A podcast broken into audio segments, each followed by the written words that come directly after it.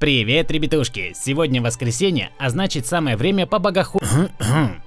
немножечко затронуть тему религии. И сегодня я расскажу вам, как и откуда взялись религиозные символы. Христианство. Большинство из вас знает, что Геральт из Ривии, а, то есть Иисус из Назарета, был распят. Хотя он и вел вроде как безгрешный образ жизни. А тот самый крест – это олицетворение его страданий. Если честно, то я всегда думал, что выбрать крест для обозначения всей религии было как-то немножечко глупо. Несомненно, мой пророк был великим мужиком. Он был за мир и любовь во всей земле. Совершал много добрых дел дел. Но в конце он просто тупо упал лицом в этот гребаный медвежий капкан. Так и помер там. Вот это и вся наша религия. Медвежий капкан мир, любовь, сострадание и медвежий капкан. Двигаемся дальше. Еврейская звезда Давида. Этот символ периодически использовали где-то с века 11 но популярной она стала примерно в 1800-х годах. Само собой, какого-то глубокого смысла она не несет. Они тупо взяли случайный символ, который, как ни странно, оказывается называется гексограммой, и присвоили его себе. Иосиф, родненький, зацени мой новый религиозный символ. Даю сто процентов, что ты не придумал его, а тупо спер эту херню из тетрадки у какого-нибудь ученика начальных классов. Ни в коем случае. И как только она станет популярной, то все сразу начнут говорить о моей религии, увидев этот символ. Может лучше работу себе найдешь? Так, сынок, это что такое у тебя в тетрадке? Да так, каракули всякие. Послушай меня, мы с тобой католики, так что подойди сюда и быстро сотри это богохульство. Но, мам... Я сказала быстро сотри! Следующая религия на очереди у нас ислам. Полумесяц со звездой. Фактически он представлял Османскую империю, которая управляла большей частью частью исламского мира в течение 1800-х годов. Однако империя распалась после Первой мировой, а ее символ был адаптирован для представления ислама в целом. 1970 год. Эй, Боб, смотри, я тут решил создать новую бейсбольную команду. А разве это не логотип команды Чикаго Капс? Ой, да всем насрать. Тем более они криворукие. Когда в последний раз они что-то дельное делали? Плюс никто не использует этот символ, так как тупо никто не хочет покупать их товары. Так что я считаю, что это идеальный логотип для моей команды. Как по мне, так будет путаница. Это потому что люди заценят парня в футболке Капс, который легко сможет поймать мяч. Далее идет даосизм инь-янь, или как они его называют, Тазицюань. На самом деле он относится ко многим азиатским религиям, а в наше время даосизм использует его в качестве основного символа. Данный символ начал возникать с 11 века нашей эры и само собой в Китае. Несмотря на то, что он имел большое разнообразие на протяжении многих лет, этот символ всегда представлял собой одну и ту же идею – баланс между добром и злом. Хорошо, Кару.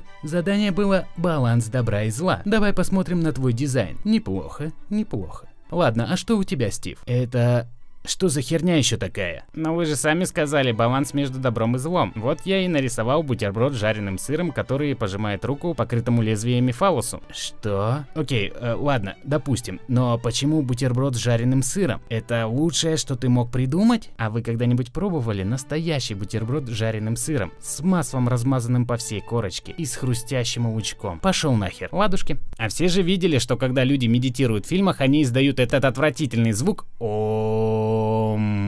Очевидно, что Ом.